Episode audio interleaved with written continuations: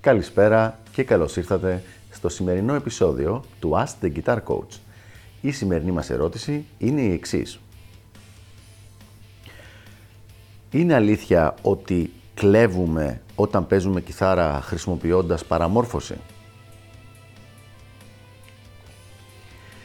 Μια πραγματικά πάρα πολύ καλή ερώτηση και πολύ διαδεδομένη σε κύκλους ε, κιθαριστών που δεν παίζουν ροκ κιθάρα και οι οποίοι θεωρούν και λένε ότι το να παίζεις με παραμόρφωση είναι ουσιαστικά αυτό που λένε στα αγγλικά cheating, δηλαδή σαν να κλέβεις στο διαγώνισμα, ας πούμε.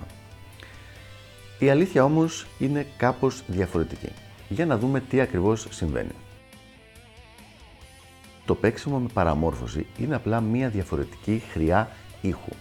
Αν σκεφτούμε την κιθάρα με καθαρό ήχο και την κιθάρα με παραμόρφωση, ένας ωραίος παραλληλισμός είναι να σκεφτούμε την καθαρή κιθάρα σαν ένα μικρό πιάνο με μια ε, μικρή πολυφωνία μέχρι 6, 7 ή 8 νότες, ανάλογα με το πόσες χορδές έχει η κιθάρα, ενώ την κιθάρα με παραμόρφωση να τη δούμε σαν ένα άλλο όργανο, να τη δούμε σαν ένα βιολί ή σαν ένα σαξόφωνο.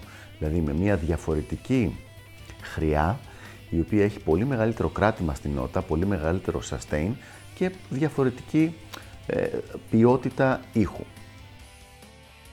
Οπότε λοιπόν, με τον ίδιο τρόπο που όταν ακριβώς παίζεις στο πιάνο, πατάς το πεντάλ και σου κρατάει το sustain, κανείς δεν λέει ότι είναι cheating αυτό το πράγμα, έτσι ακριβώς και με την κιθάρα, όταν παίζεις με παραμόρφωση, και το ξεκαθαρίζω απλά με τον ήχο τον παραμορφωμένο, δεν τίθεται θέμα ότι κλέβεις ή το κάνεις πιο εύκολο το όλο θέμα. Για την ακρίβεια το κάνεις πιο δύσκολο σε πολλούς τομείς, αλλά θα δούμε παρακάτω γι' αυτό. Αυτό που συμβαίνει είναι ότι απλά αλλάζεις τη χρειά του ήχου έτσι ώστε να έχεις πολύ περισσότερες δυνατότητες εκφραστικές. Πάμε να δούμε όμως κάτι το οποίο όντως διαφοροποιεί πολύ τα πράγματα αυτά. Και δεν είναι η, το να χρησιμοποιήσεις παραμόρφωση, αλλά είναι μαζί με την παραμόρφωση να βάλεις και διάφορα modulation και delay effects, όπως είναι delay, reverb, chorus και διάφορα άλλα αντίστοιχα.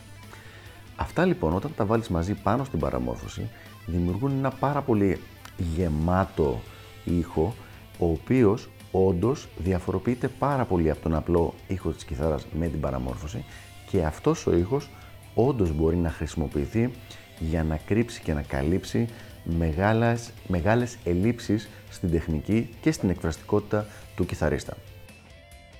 Ειδικά όμως τα εφέ όπως είναι delay, chorus, reverb κτλ. Καλό είναι να μην τα βάζουμε έξω στον ήχο γιατί όντως αυτά κρύβουν κάποιες μεγάλες πιθανές αδυναμίες στο παίξιμό μας και δεν θα τις διορθώσουμε ποτέ. Αυτά λοιπόν για το συγκεκριμένο θέμα. Δεν είναι καθόλου cheating το να παίζει με παραμόρφωση. Είναι μια πολύ σημαντική συγκεκριμένη ποιότητα ήχου πάνω στην οποία βασίζεται όλη η μοντέρνα rock, κιθάρα και τα παρακλάδια της. Ελπίζω να βοήθησα και τα λέμε στο επόμενο επεισόδιο του Ask the Guitar Coach. Γεια χαρά!